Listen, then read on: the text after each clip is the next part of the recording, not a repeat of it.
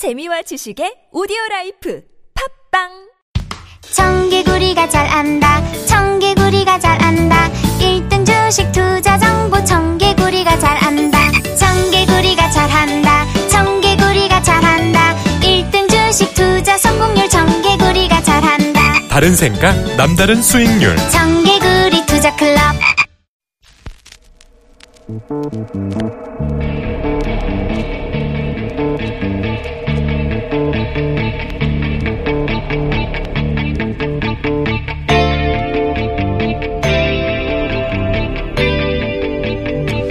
안녕하십니까 뉴스공장 주말 특근 진행을 맡은 배종찬입니다.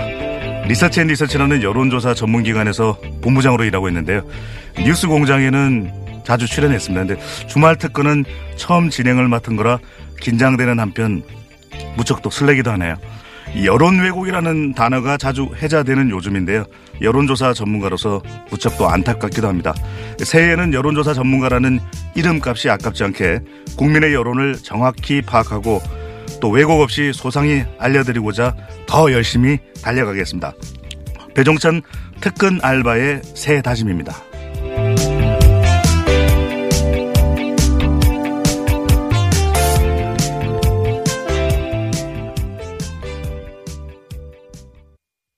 주말 특근 첫 순서로 KBS 최경영 기자 인터뷰를 골라봤는데요.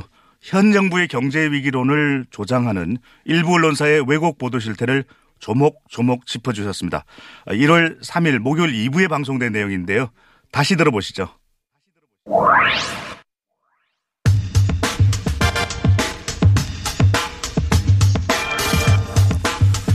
한국 언론 오도독.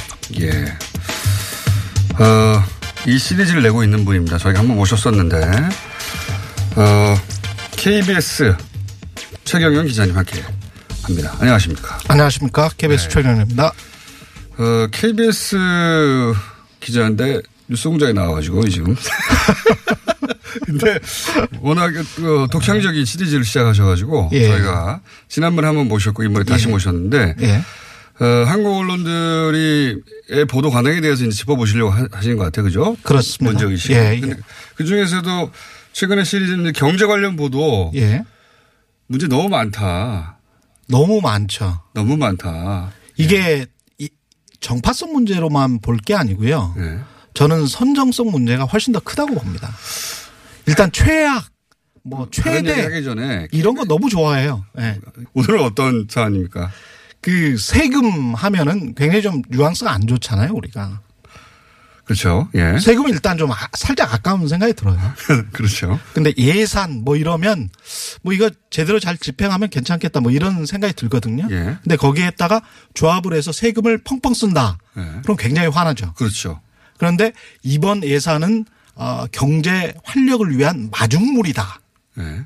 마중물이다 그러면은 어, 별로 뭐 그렇죠. 어, 그 아까운 꼭 생각이 써야 안- 되는 돈 같이 느껴지죠. 그렇죠. 예. 그런데 이제 정부에 따라서 이렇게 단어 자체를 달리 쓴다는 이야기를 하고 아, 싶은 거죠. 똑같이 그렇죠. 세금으로 예산을 집행하는데 그렇죠. 어, 그걸 어떤 관점에서 제목을 정하고 기사를 쓰느냐에 따라 완전히 달라진다. 그렇습니다. 예. 그 최경환 부총리가 계셨을 때가 이제 박근혜 정부인데 예. 그때 그 언론이 초이노믹스라고 아주 근사하게 이름을 붙여주셨어요. 예. 최경- 최노믹스 도 아니고 초이노믹스. 초이노믹스 뭐 뭐 이렇게 미국 사람들이 부르는 것처럼 예. 초이노믹스다 뭐 이래 가지고 근사하게 이름을 붙여주고 이게 최경환 효과라 그래서 예. 부총리가 취임하기 전부터 아파트 값이 올라가고 예. 경기가 좋아지고 예. 취임한 지 이틀 만에 막 주식 시장이 막 굉장히 좀 높게 상승을 하고 네. 그래서 최경환 효과 이런 게 굉장히 마- 많이 등장을 하고 긍정적인 접근이죠. 그렇죠. 그러니까 네. 취임하기 전부터 취임 직후까지 계속 최경환 효과에 관해서 이야기를 하고 네. 당시에 한 40조 정도 돈을 풀었거든요. 예.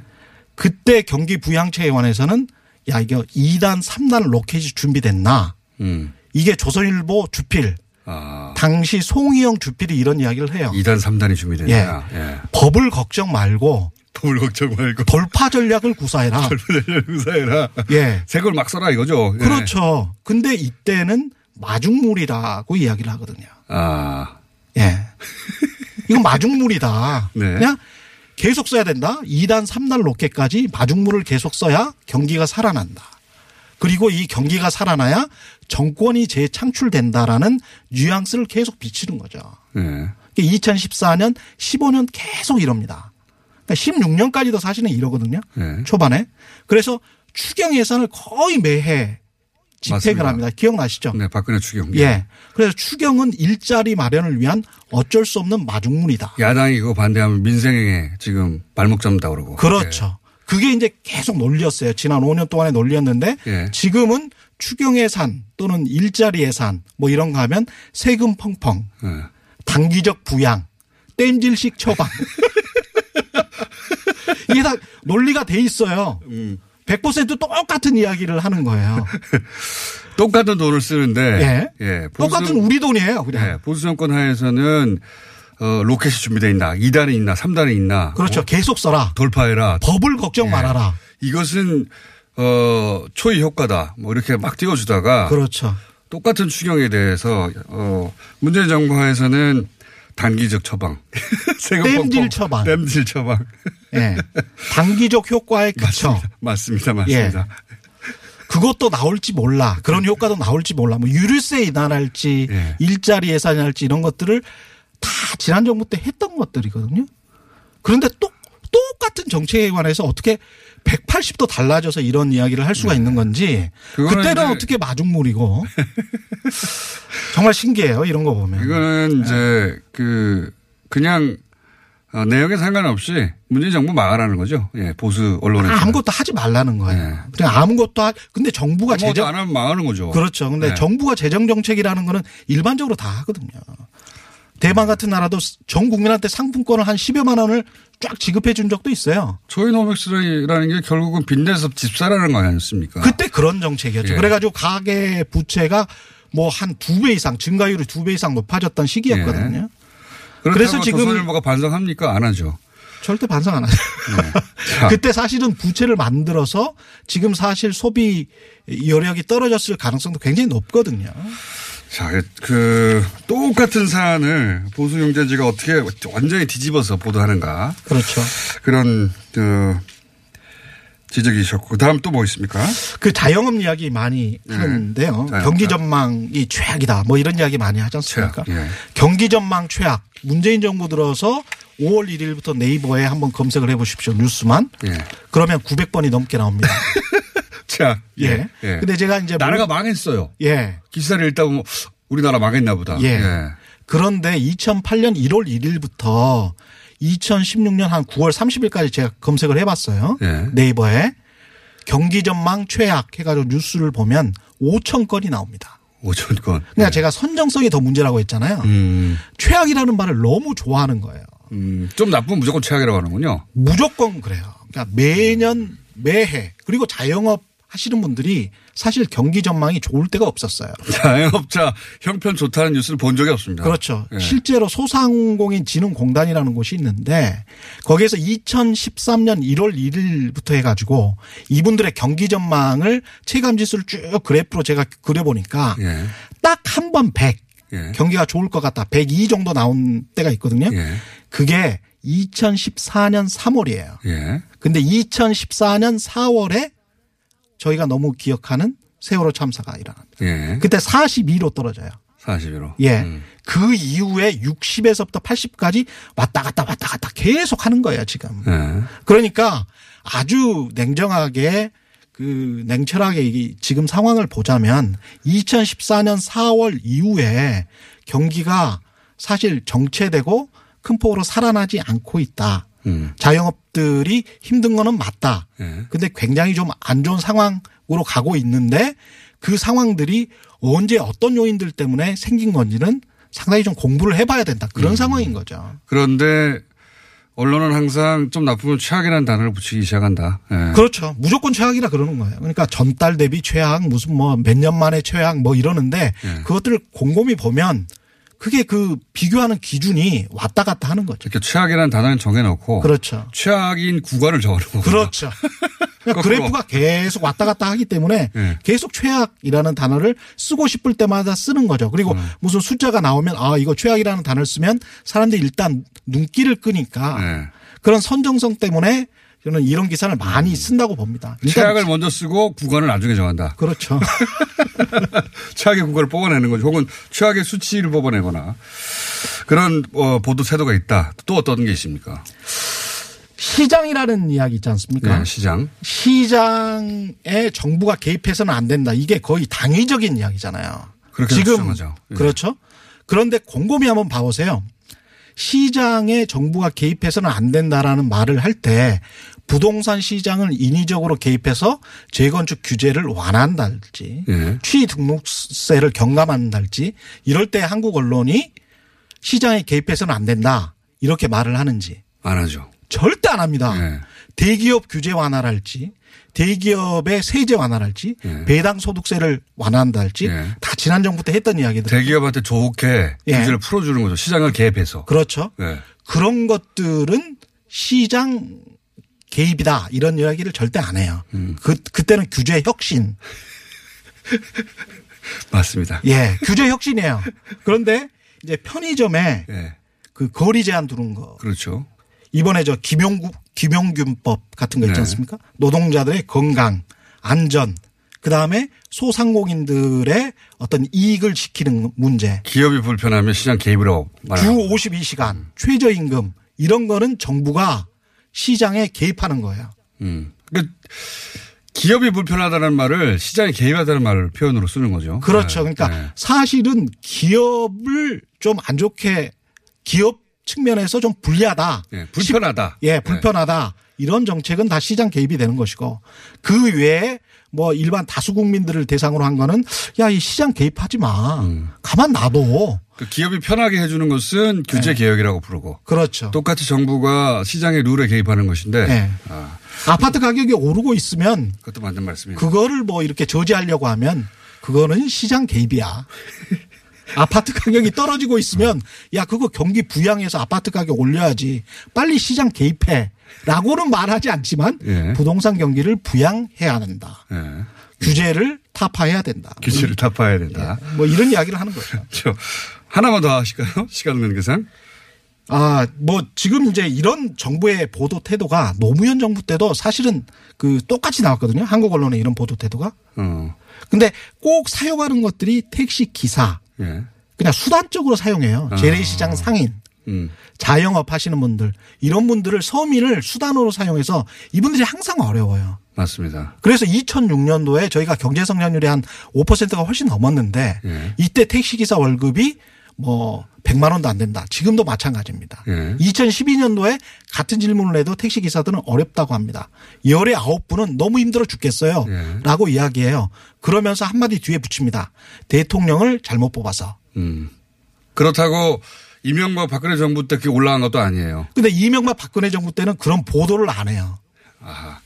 그러니까 이제 이 어, 상대적으로 진보적인 정권이 들어섰을 때 서민이 항상 어려운데 그 서민의 어려움을 이용해서 그 정부를 공격하는 그렇죠. 패턴이다. 음. 그러니까 너무 수- 이게 서민을 수단화 시키는 거거든요. 어떻게 보면 음. 되게 화나는 일이에요. 맞습니다. 기자님. 저희는 앞으로도 계속 모실 텐데 최강 시사하고의 관계는 아, 알아서 풀어주십시오. 최강 기사도 좀 들어주십시오. 없어. 자, 오늘은 여기까지 하고, 예, 저희가 정기적으로 모시려고 하거든요. 아유. 예. 이 정도면 충분히 알려졌다 하면 이제 떠나시겠죠. 자, 오늘 여기까지 하겠습니다. 어, KBS 저널리즘 제이에도 나오십니다. KBS의 최경영 기자였습니다. 감사합니다. 고맙습니다. 네, 최경영 기자 이름답게 경제 경영 이 촌철살인 너무 잘 분석을 해주시는데요. 이 최경영 기자 인터뷰에 애청자들의 문자와 댓글이 넘쳐났습니다. 이최 기자의 고정 출연 요청도 아 고정이네요. 새도했습니다. 7145번님 최 기자님 뉴스 공장으로 이사 오세요. 아, 이사비를 지원해 드려야 될 것 같네요. 5279번님 KBS 최 기자 고정 가자 가자 시원하다고 문자를 주셨고요. 이 최고 미인님은 앱 게시판 댓글로 최경영 기자 뼈 때리는 팩폭 좋아요. 빼박 캔트네요. 라고 하셨는데요. 이 팩폭은 무슨 뜻인지 아시죠? 팩트를 잘 전달했다는 의미가 되겠습니다.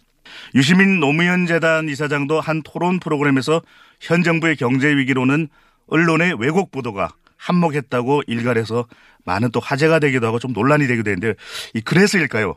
유시민 이사장이 언론의 왜곡 보도를 바로잡기 위해 팟캐스트 알릴레오, 알릴레오, 알릴레오를 시작하는데요. 저도 이 배본부장도 고정 갑니다. 고정 게스트로 출연하게 됩니다. 뉴스 공장과 알릴레오의 비슷한 점은 너무너무너무 재밌다는 것이고요. 다른 점은 두 진행자가 너무너무 너무 다르다는 것이 되겠습니다. 아, 이거 제가, 제가 오히려 좀 이 난감하네요. 다행인 거는 두 프로그램 다 제가 출연을 한다는 겁니다. 저는 괜찮습니다. 네. 주말 특근 두 번째 순서는 김동석 유권자 연대 대표의 인터뷰입니다. 1월 4일 금요일 2부에 방송된 내용인데요. 네, 들어보시죠.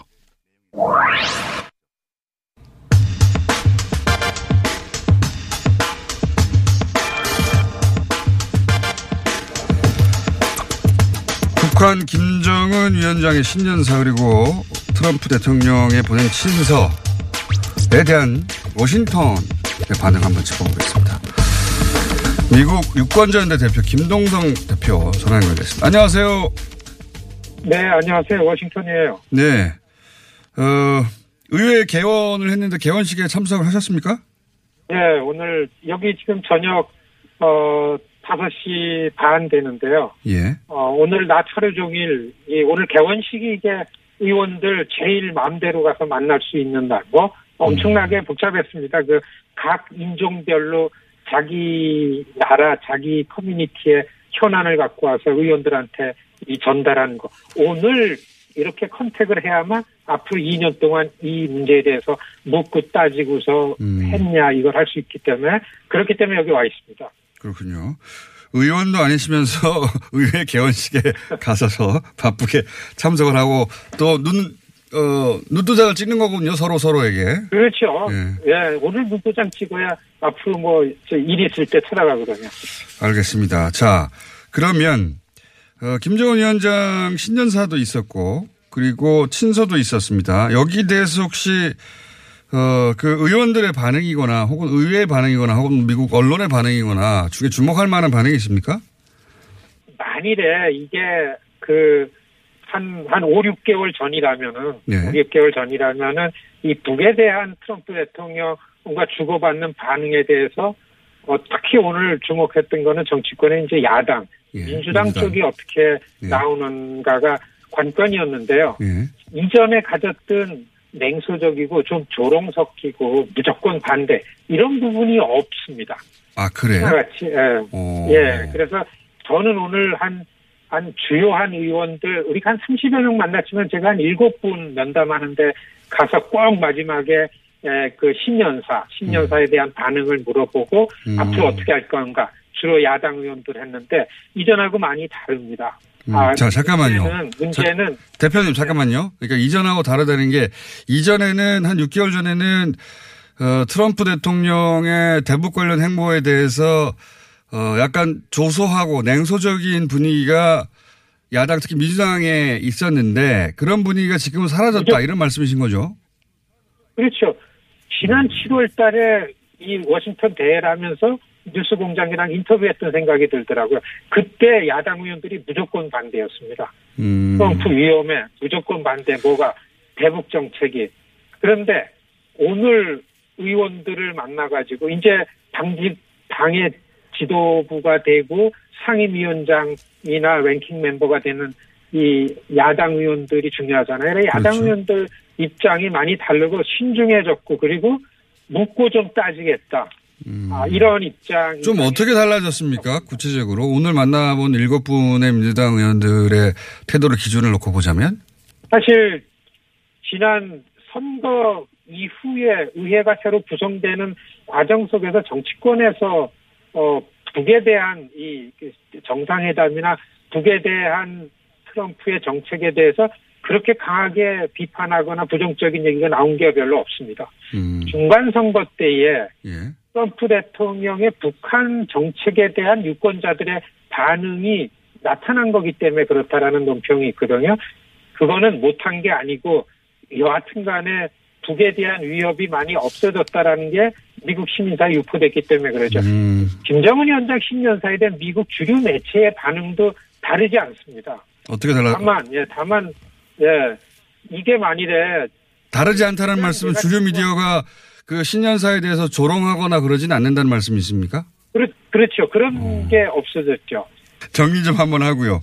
그러니까 작년 작년까지만 하더라도 뭐 이렇게 되겠어 하는 분위기 그리고 트럼프 대통령이 하는 일이 뭐 잘 되겠어 하는 분위기와 또 북한을 어떻게 믿을 수 있겠어 하는 어떤 조롱 이런 게 있었고 전반적으로 정가에 미 정가에 어, 근데 실제로 핵실험도 없었고 미사일 발사도 없- 없는 채로 1년이 다 지나갔어요. 그런 그 그리고 나서 이제 올해 들어서는 어, 아, 이게 뭐 비웃을 일은 아니고 실제로 긍정적인 변화가 있다는 거를 인정하지 않을 수 없으니까 분위기가 좀 바뀌었다 전반적으로 이런 말씀이신 거고 그죠? 그렇습니다. 그래서 116핵이 이제 오픈이 되면서 사실 워싱턴이 연방 정부 셧다운이기 때문에 의회 말고는 대단히 한산합니다. 아무런 이슈도 미국 시민사회 눈에 들어오지 않습니다. 정부를 오픈해야만 된다라는 것 외에는. 네. 그렇지. 그렇기 때문에 북한 문제도 직접 찾아가서 물어봐야 되는데 오늘 그런 것들을 아주 집요하게 다니면서 물어봤는데 심지어는 좀 달라진 게그 자원이 여소야대가 됐는데 야당이 민주당 쪽 의원들한테 제가 저는 개인적으로 가장 우려되는 거는 단골이 이제 북한 인권 문제랑 그렇죠. 결부시켜 가지고서 네. 어 그러거든요. 근데 인권을 비핵화하는 데에 인권 문제가 꼭 같이 있지 않아도 된다라는 발언을 하는 의원들이 있어요. 아 그걸 별개로 네, 봐야 네. 된다. 그렇죠. 음, 지난 7월 달에 밤 메넨데스 상원 외교위원회 야당 간사 아예 그런 입장이 아니었는데 오늘은 그거를 물어봤더니만은 네, 음. 인권과 비핵화를 꼭 같이 갖지 않아도 우선 그 북과의 협상이 긍정적으로 가는 게 좋다 음. 이런 얘기를 보면서 아 이게 시간이 지나면서 북미 관계의 변화라는 거에 대해서 미국의 여론이나 정치권 반응도 서서히 많이 긍정적으로 변했다. 만일에요, 공장장님, 이게 네. 만일에 어디에 그 부정적인 반응이 있는가 찾다 보면 얼마든지 나와요. 예. 그게 중요하지 않다라는 거죠. 음. 예. 그꼭 부정적인 반응에 주목해서 그렇기 때문에 뭘 우려한다, 만만에 맞- 준비를 갖추자 이렇게 갈 게 아니고 어느 의원은 여하튼 간에 에, 남 한미 관계가 좋으니까 아, 그 북미 관계도 이렇게 되는 거 아니냐라고 그래서 한미 관계 이상 없다 동맹이다 이거를 그러니까 Korean American들 걱정할 것 없다 북미 관계가 잘 된 건 한미 관계가 탄탄하기 때문에 잘 된 거 아니냐. 이런 설명을 하는 의원이 있어요. 잭 리드라는 의원이 그런 설명을 할 때 굉장히 그 이유 저 어, 원인이 충분하다고 봅니다. 그래서 자꾸 부정적 반응을 찾아서 확대 사고할 게 아니고 훨씬 더 씩씩하게 저는 어 생각한 것보다는 오히려 좀 이 북미 관계의 의회에서의 반응은 긍정적으로 될 거다 이런 그 기미를 좀 봤습니다. 그렇군요. 그런 변화가 실제로 직접 만나보면 그런 변화가 감지되는 거군요. 그 제가 발로다 뛰면서 직접 그러니까요. 자꾸 물어보고 그랬는데요. 예. 뭐 직접 게 만나보고 하신 이야기니까 예. 예, 의원들 팔을 잡고서 너 이게 평화 문제인데 어떻게 진짜 어떡하냐. 팔을 잡고서. 얘기가 진짜지. 팔을 예. 잡고서는 여기서 비유가 아니라 진짜로 팔을 잡고서 하시는 이야기죠. 제가 사진 다 보내드릴게요. 애들 학생들 데리고 자, 가가지고. 다음에 팔을 잡은 사진을 보내주세요 그러면. 그, 그러겠습니다. 예. 그, 그리고 앤디 킴. 아 연방의원 한인 연방의원. 그렇죠. 예. 이분이, 이분이 첫날, 첫 일정을 한인 학생들 50명을 데려다가 내가 연방의원이 된 거는 여러분들을 위해서 됐다. 이 얘기 음. 굉장히 감동적이었습니다. 평화를 위해서 최선을 다할 거다. 이런 얘기도 했고. 음. 굉장히 기대가 큰데 저는 사실 이 얘기를 전달하고 싶어서 야 저렇게 감격스러운 장면이 있을까 전국의 33개 대학교 대표자들 한 한두 명이 모여가지고서 어 그 워싱턴에 있다는 걸 알고서 다 초청을 했어요 앤디김이 그래서 그 비지터 센터에다 아침에 8시 반에 8시 반 아침입니다 그래서 자기가 의회의 첫날 첫 출근 첫 일정을 여러분들과 함께하는 의미를 알아주세요 그러면서 얘기를 하는데 굉장히 감동적이에요. 저는 뉴스 공장에 이거 꼭 전하고 싶었습니다. 아니 그. 전에만 주지 마시고 앤디 김 의원의 어, 인터뷰를 잡아주신다고 한 지가 언제인데 아직도 안 잡히고 있습니다. 네, 제가 오늘 그 약속을 했어요. 아 그래요? 예. 아, 약속을 해가지고 제가 곧, 어, 그, 우리말을 조금 해요. 어눌하지만은. 예. 아, 그래서 그 물어보시더라고요. 이 저 트랜슬레이터 하냐고. 네. 아유, 저, 저 한다고. 아하. 그래서 야, 우리 학생들이 학생들이 너무 어 지금 이런 학생들을 저는 지금 주미 대사관 대사님이 이렇게 시민 입장에서 적극적으로 정치권에 engage하는 게 정당하다 이런 말씀을 해 주시느라고서 대사관에 와서 이렇게 좀 대사관님 면담하는 중간에 제가 나왔습니다. 알겠습니다. 자, 그 네네. 오늘 개, 개원식 하는데 팔 붙들고 민주당 의원들한테 물어보니 분위기가 바뀌었다라는 말씀 잘 들었고요. 그리고 그 한인 연방 의원 앤디 김과의 인터뷰 어, 만들어 내신 다음에 다시 연락 주십시오. 오늘 말씀 여기까지 네, 듣겠습니다. 감사합니다. 네 네. 네, 안녕히 계십시오. 네. 지금까지 미국에서 활동하고 있는 김동석 유권자 연대 대표였습니다. YJ로 시작하는 아이디를 쓰는 애청자분이 이 김동석 대표 인터뷰를 듣고 김동석 대표를 포함해서 아, 미국 동포에게 감사합니다. 응원합니다는 댓글을 남겨주셨는데요. 많은 분들 보셨을 텐데 북한 김정은 위원장 신년사에 대해 미국 조야의 반응이 나쁘지 않다는 소식 다행스럽기도 하고 무척 또 반갑기도 합니다. 김정은 위원장이 신년사를 통해 트럼프 대통령을 만날 용의가 있다고 밝혔지 않습니까? 나도 트럼프 대통령을 만나야 되겠구나. 네, 꼭 좀 만나면 좋겠습니다. 트럼프 대통령도 김 위원장의 신설을 공개하는 등 역시 트럼프 대통령이네요. 조만간 김 위원장을 만날 거라고 직접 밝혔는데요. 이 새해 벽두부터 반가운 소식입니다. 두 정상 사이에 오간 친서가 신년 연하장 수준에 머물지 않도록 양국 사이에 2차 정상회담이죠. 실질적 협의가 이루어지기를 새해 기해년 강력히 희망합니다.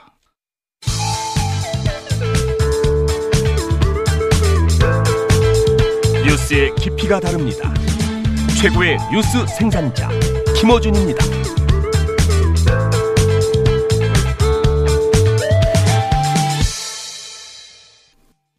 네, 주말 특근 세 번째 순서는 뉴스 공장이 최근 새롭게 밀고 있는 기획입니다. 밀어주세요. 밀고 있는 기획입니다. 교과서 밖 사람들을 만나보는 시간인데요. 아, 저도 정말 관심이 많은데요. 이번 주에는 테란의 황제에서 이 프로 포커 플레이어로 돌아온 임요환 선수 만나봤는데요. 1월 2일 수요일 4부에 방송된 내용 다시 한번 들어보시죠.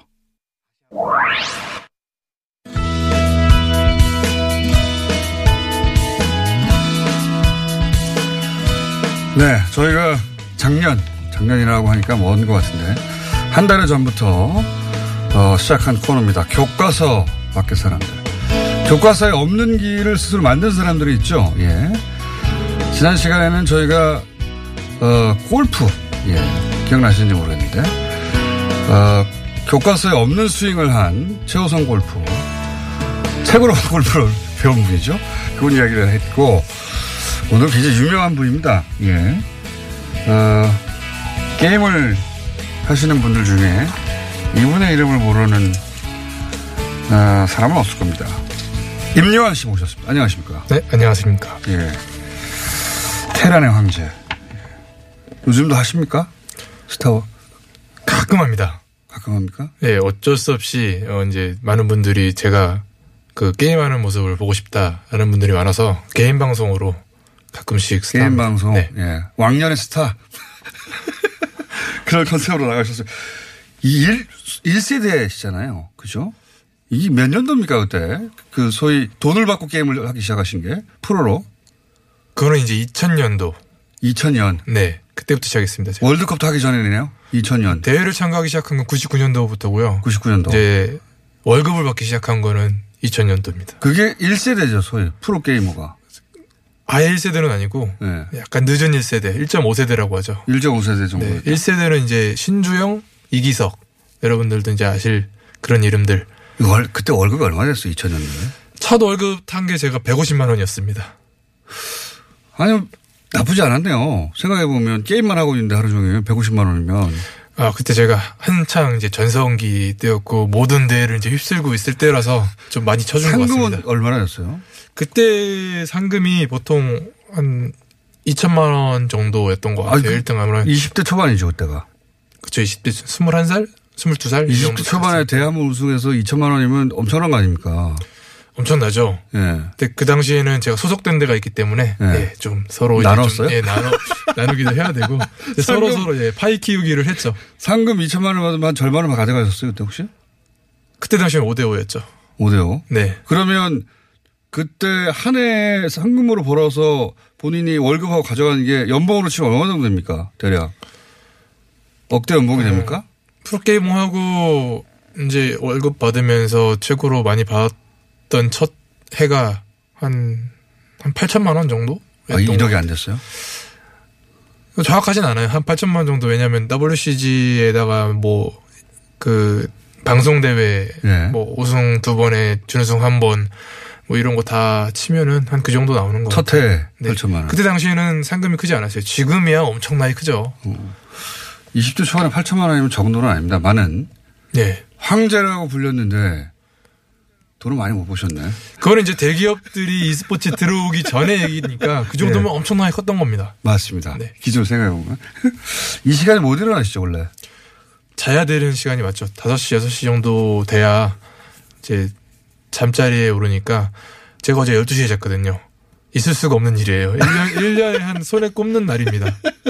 자, 어, 그래서 1세대가 되셨고, 그, 이 테란을 운영하는 방식도 교과서에 없었다. 다른 사람들이 하지 않는 방식이었고, 혹시 집에 그때, 그, 뭐랄까요, 게임을 그렇게 하셨으니까, 어, 대단한 장비들이 있었습니까?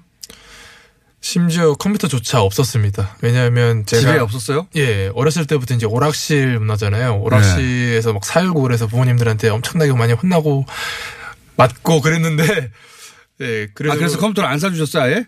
제가 10대 넘어갈 때까지도 집에 컴퓨터가 없어서 아직까지 컴퓨터를 할 줄을 몰라요. 게임만 할 줄 압니다.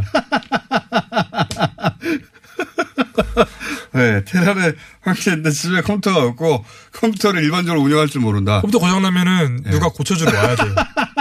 제가 못 고쳐요.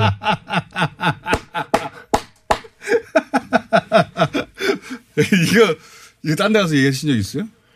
컴맹이라는 건 많은 분들이 알 겁니다. 근데 어느 수준의 컴맹인지 잘 모르는데 네. 아예 컴퓨터 운영 나 못한다. 키고 게임만 잘한다는 거네요. 그렇죠. 왜 게임만 알아요. 부모님이 게임을 할까봐 컴퓨터를 안 사주셔서.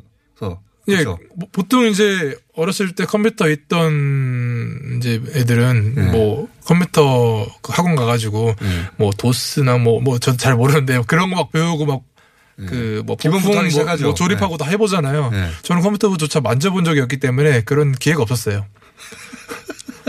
이 그러니까. 제가 스타크래프트를 처음에 이제 네. 배운 것도 친구네 집에 공부하러 갔다가 이제 스타크래프트를 배워서 맨날 이제 거기에 출근 하듯이 아. 부모님이 가서 네. 게임을 할까봐 컴퓨터를 아예 안 사줬는데 그래서 집에 컴퓨터가 아예 없었는데 그 부모님의 반대는 아무 소용이 없는 겁니다. 결국은 게임으로 우리나라에서 가장 유명한 사람이 됐잖아요. 결국 저희들은 하고 싶은 거 하게 되는 것 같아요. 그렇죠. 예. 네. 그런데 거기서 끝났으면은 저희가 안 모셨을 텐데 최근에는 프로 포커 플레이어가 되셨어요. 예, 예. 이것도 진짜 교과서에 없는 거거든요. 시작한 지 한 5년 하고 3개월 정도 됐죠. 포커 플레이어가 되신 계기가 뭡니까? 아, 이거 포커는 원래 그냥 우리 우리나라에서 오락 수준으로 하는 거잖아요. 예. 그리고 이렇게 도박이라고 하게 되면 인식도 안 좋죠. 인식도 굉장히 안 좋고 네. 도박 이전에 게임 정도 개인이 즐기는 예. 그게 우리나라 인식인데 물론 저도 프로 대회를 본 적이 있어요. TV에서는 네. 미국 같은 데서는 TV 중계도 하죠. 굉장히 인기 있죠. ESPN이라는 그렇죠. 스포츠 채널에서 네, 스포츠 채널에서 아예 중계도 하죠. 시청률 2위입니다. 그러니까요. 네. 그걸 왜 1위가 재밌- 슈퍼볼. 왜 재밌는지는 모르겠는데 저는 잘 그거를 중계로 보면서 굉장히 많이 즐기죠. 근데 이- 거기는 문화예요, 하나의. 예 문화인데 네. 아무도 게임은 이상하게 뭐안 보고. 기술이라고 생각하고 네. 예. 심지어 그 허리우드 스타들도 예. 대회에 참가합니다. 알겠어요. 근데 우리는 아니잖아요. 네, 그렇죠. 우리는 아니죠. 애초에 어, 떤 계기로 프로 포커 플레이어가 되신 겁니까? 어, e스포츠에 나올 때 얘기를 해야 되는데 제가 이제 e스포츠에서 나오기 전에 예. 1년 동안은 지도자를 했습니다. 예. 한 6개월은 코치, 6개월은 감독 이렇게 하다가 감독으로서 성과는 좋았습니까? 그냥 첫 감독 맡고 성적 낸 거로는 한 3등, 4등 정도 했으니까 네, 네, 나- 뭐 나쁘진. 않은 그런 정도였는데 어, 감독을 하면서 좀 느낀 게 많아요. 제가 저를 이제 뭐 정상까지 올리는 노하우는 굉장히 잘 터득을 했어요. 네. 근데 그 노하우를 어, 좀 다른 행보를 걸었던 저희 선수들한테 가르쳐 주기에는 가르쳐 주기에는 좀 받아들이기 힘들어 하더라고요. 왜 그래요? 저를 키우는 노하우니까 그거는. 아, 제가 살아온 노하우고 제가 게임을 했던 노하우니까 음. 그 선수들은 좀 다른 세대이고 다른 게임을 이제 준비하는 선, 선수들이기 때문에 네. 아, 그체의 노하우가 통하지 않는다는 거죠. 그러면 이제 그 선수들한테 맞는 노하우를 찾아줘야 되는데 네. 그럼 저한테 좀 여유가 있어야 돼요. 근데 저는 제 마음속에서 아직 그 선수로서의 열정이 꺼지지가 않았거든요. 아. 그러다 보니까 왜 안 되지? 이 선수들이 네. 아, 나는 이렇게 했는데 너, 그 얘들한테 이렇게 알려주면 당연히 좀 받아들이고 잘 할 줄 알았는데 네. 그게 잘 안 되더라고요. 아, 자기한테 굳은 네. 패턴대로 해요 그냥. 그 선수들에 맞는 노하우를 찾아줘야 되는데 어. 네. 그래서 이게 아 이게 좀 더 나한테 시간이 많이 필요하고 여유가 있고 준비 기간이 좀 있어야 됐- 됐구나라는 생, 어, 생각을 지도자로서는 아직 내가 준비가 안 네. 됐다. 결정적으로 그 선수로서의 열정 아직도 플레이어를 하고 싶은 어. 근데 이 누군가하고 게임으로 붙어서 싸워서 이기고 싶고 그런 승부에 아직도 내가 넘치는구나. 그쵸 게임을 보여주고 싶은 거죠. 어, 내가 하는 네, 걸. 팬들한테. 어. 그래서 아 결정적으로 이게 문, 그제 발목을 잡더라고요 지도자로서. 어. 그래서 승부욕이 아직 남아있어. 예 그렇다고 게임- 그럴 예, 나이죠, 뭐. 그렇다고 게임을 계속하자니 좀 나이도 많고 피지컬도 많이 딸려 가지고 네. 뭐 승률이 많이 떨어질 거란 말이죠. 음. 그래서 생각한 게 이제 제 이제 제 저보다 먼저 은퇴를 한 그제 이제 동팀 팀 동료였던 그 선수 예. 그 선수가 먼저 포커를 시작한 지 한 5년 정도 됐더라고요. 어. 그래서 그 선수한테 이제 포커에 관한 이제 비전 같은 거 좀 듣고 네. 어 이제 본격적으로 어차피 피지컬이 필요 없고 한번 배워두면 이제 멘탈로 들어가서 네, 이제 그렇죠. 머리만 잘 쓰면 되는 거거든요. 그게 그런 머리가 따로 있는 것 같긴 해요. 분명하게. 이 물론 뭐 게임이라는 게 교과서가 있는 건 아니지만 많은 사람들이 플레이하다 보면 패턴이라는 게 존재하는데 그 패턴을 깨부시고 자기만의 패턴을 하는 선수로 유명하셨는데 그때 당시에. 그러니까 이 뭐랄까요 전략이라고 할까요? 네네. 게임에 임하는 전략 이게 남달라야 사실은 어, 이런 게임에서 이길 수 있는 거 아닙니까? 상대가 예측하지 못하는 플레이를 해야 그죠? 저 제가 그 처음에 시작할 때 이제 정석 대로 살지 않는 예, 그런 교과서 밖의 사람들. 아, 교과서 예. 밖의 사람들. 자기 마음대로 산다는 거죠. 네, 저는 교과서대로 살면은 살지 못해요. 오히려 아 그래요? 더 늦게 따라가고 왜냐하면 제가 습득하는 능력은 굉장히 그 남들에 비해 떨어져요. 아 그래요? 예, 대신 이 모든 걸 완벽하게 습득을 하면 그 뭔가 응용하는. 다, 예, 다른 사람보다 더 빨리 응용을 하고 아. 더 이제 다른 생각을 하고 그런 거를 그런 거에 좀 공부는 특화되어 있거든요. 공부는 느린데 공부한 다음에 네. 그걸 자기 방식으로 활용하는 데 굉장히 능한. 그렇죠, 그렇죠. 그렇기 때문에 이제 다른 선수들에 비해 좀 생각하는 각, 각이 다르고 어. 어, 전략도 더 많이 나- 만들어낼 수 그게 있었던 보통 거죠. 무섭거든요. 그렇게 하려면 남들이 안 하는 방식으로 하려면. 근데 저보고 이제 정석대로 살아라, 정석대로 해라 하면은 네. 저는 아마 꼴등할 거예요. 그래서 학창 시절 때도 제가 꼴등을 했었고. 학창 시절 꼴등했다는 학교에서 그렇죠, 그렇죠. 예. 성적이 꼴등이었다는 거예요? 그렇죠. 예. 꼴등도 쉽진 않아요. 그걸 제가 이뤄냈습니다. 자, 이게 포커 플레이어가 이거 남의 패를 읽어야 되는 거잖아요. 그죠? 그렇죠. 그런 거죠. 계속 서로의 이제 액션을 보고 아, 이 선수가 어느 정도 무슨 range로? 네. 어, 어느 정도 hand를 갖고 있겠다라고 예측을 해서 뭐 제가 이기고 있으면 최대한 많이 어 칩을 뺏어올 수 있는 네. 제가 지고 있으면 최대한 적게 주고 끊는 이런 그 확률 reading 게임이잖아요. 확률 예, 게임. 그렇죠. 확률 게임인데 상대가 나한테 이렇게 가지고 패를 가지고 있을 거라고 예상하는 거를 그걸 뒤집어서 뛰어넘어야 되는 거 아닙니까? 그죠? 예. 계속 지켜봐야 돼요. 테이블에 앉아서. 사람 상대 어, 저 선수가 어떻게 플레이를 했는지. 어떻게 기술이죠, 근데? 그러니까 서로의 상대의 카드가 보이지 않잖아요. 보이지 않죠. 활용할 수 있는 건 모든 걸 활용해야 돼요. 저 선수가 어떤 어떤 식 예를 저 들어서 선수가 강하게 막 계속 공격적으로 나올 때는 어떤 표정을 짓고 있는지. 아, 표정. 예. 뭐 카드는 뭐 똑바로 놨는지 약간 비, 비껴놨는지. 아, 그런 것도 중요해요? 뭐 그러니까 1%라도 정보를 얻기 위해서 네. 계속 관찰을 해야 돼요. 뭐 어. 관찰하고 통찰하고 뭐 이런 모든 부분을 그러니까 그리고 플레이 스타일도 뭐 어. 혹시라도 플레이 하다가 이제 뭐 showdown까지 나와서 카드를 볼수 있는 기회가 오면 꼭 봐둬요. 이 카드로 아 이 사람이 이렇게 플레이를 했구나. 이 아. 플레이 이렇게 플레이를 했을 때 어떤 표정을 짓구나. 어떤 몸짓을 하는구나. 아, 그런 걸 읽어요? body language를? 이게 아주 아주 미미해요. 게임에는 한 1%? 네. 승률을 올리는데 한 1% 정도도 안 들어갈 정도지만 뭐든지 이런 걸 알아두면 네. 플레이할 때 좀 더 참고해서 결정을 내릴 수 있죠. 어리- 제가 오. 나중에 그 선수랑 뭐 플레이를 한다. 그러면 그 그런 걸 다 생각해 두는 거예요. 자기도 아, 모르게 어떤 패가 있을 때 눈을 찔끗해라든가 이런 걸. 이 사람은 블러핑을 어느 정도 확률로 하고 있다. 어. 아니면 진- 이 사람은 제대로 된 카드로만 쓰고 있다. 어, 좋은 카드만 쓴다. 나쁜 카드도 쓴다. 이런 이런 걸 전부 다 읽어놔야 돼요. 재밌는 스포츠. 어느 완전, 정도 예, 어느 정도 포지션에서 뭐 자주 나오고 완전 멘탈 게임이네요. 어, 이 선수는 멘탈이 약하다. 아, 그런 것도 그래서 있어요? 열받아서 지금 하는 거다. 이런 게 다 도움이 되거든요, 결국은. 오. 그러니까 테이블에 오랫동안 앉아 있어야, 있어야 되기 때문에 이런 거를 다 알아두면 서로. 네, 상대하기가 편하죠. 상대가 임요한 씨에 대해서 읽은 패턴 같은 거를 들어보면 재밌겠네요. 그렇죠. 저는 오히려 그, 런걸 테리라고 하는데 역태를 줘요. 역태. 예, 뭐 제가 뭐 조-. 좋은 걸때 되게 막 편안하게 플레이를 했다면 그 다음 좋은 걸 때는 되게 막 불편한 자세로 플레이를 한다던가. 어, 일부러. 예, 이게 되게. 그 오랫동안 앉아 장시간 플레이 해야 되기 때문에 조금 지치거든요. 네. 그럴 때는 그 뭐 아무것도 신경 쓰지 않고 내 플레이만 집중하고 싶다. 그러면 이제 마스크나 선글라스 같은 거를 끼고 편하게 플레이를 하는 거죠. 이 표정을 읽지 못하게. 그렇죠. 뭐 아무것도 뭐 아, 신경 마스크 써도 되고, 그, 다 해도 돼요. 돼요? 네, 다 해도 됩니다. 변장, 가면은요? 가면 돼. 분장 그 조커 분장을 하고 플레이를 하는 사람도 있어요. 아, 진짜요? 네, 큰 대회에서는 서로 표정을 읽지 못하게.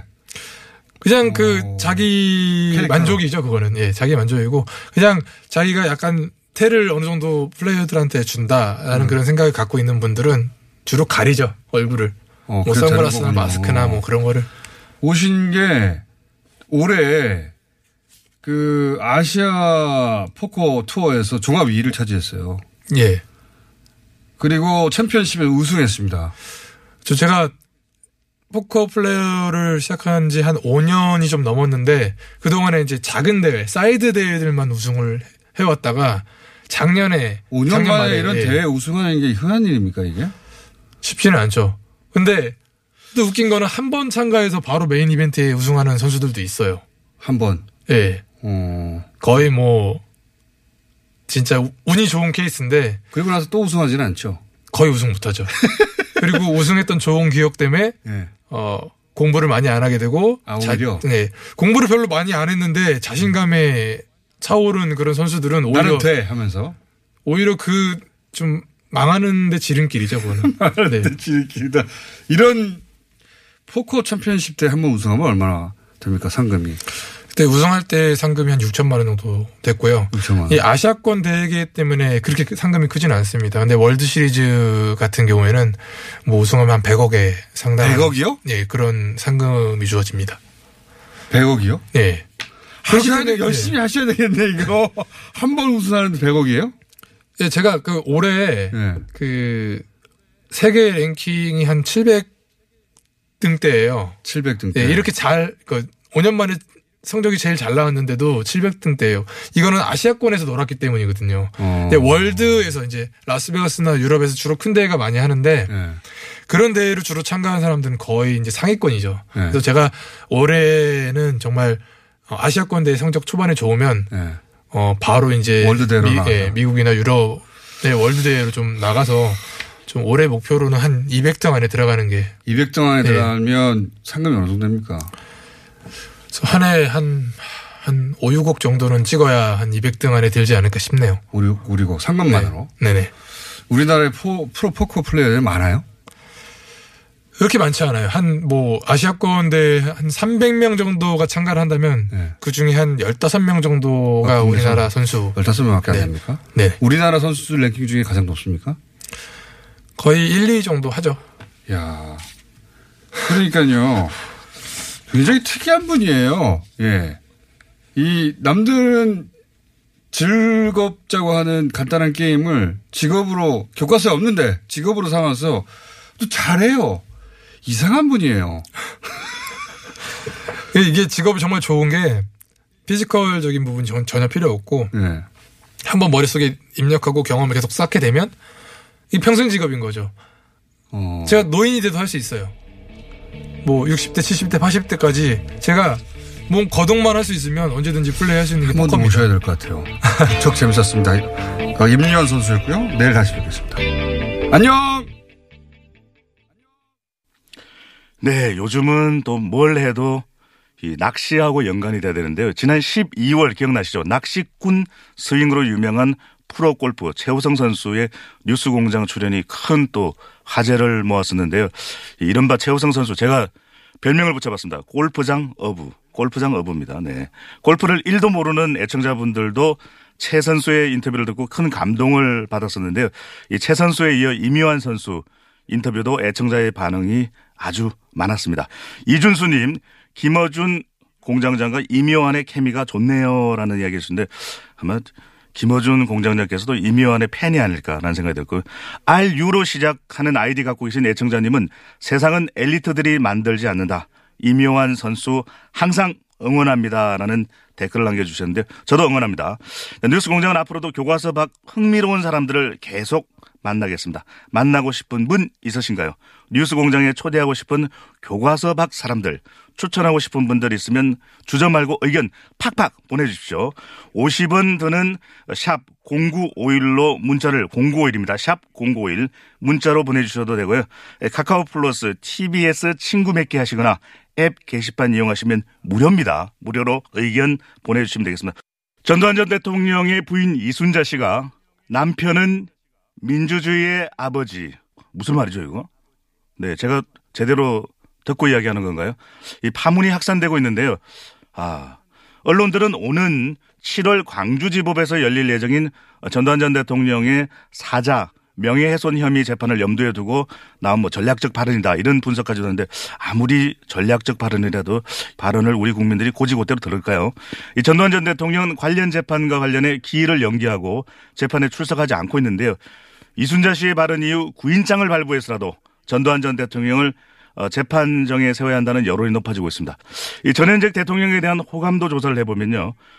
이 노무현 전 대통령과 박정희 전 대통령이 국민들의 사랑을 받고 있는 것으로 집계되고 있는데 그렇다면 국민의 사랑을 가장 적게 받는 전직 대통령은 누구일까요?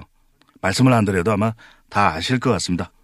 뉴스공장 주말 특근 오늘 준비한 순서는 아쉽지만 여기까지입니다. 주말 특근 알바 순서 앞으로 많이 주시겠죠. 언제 또 들어올지는 모르겠습니다. 그때까지 안녕.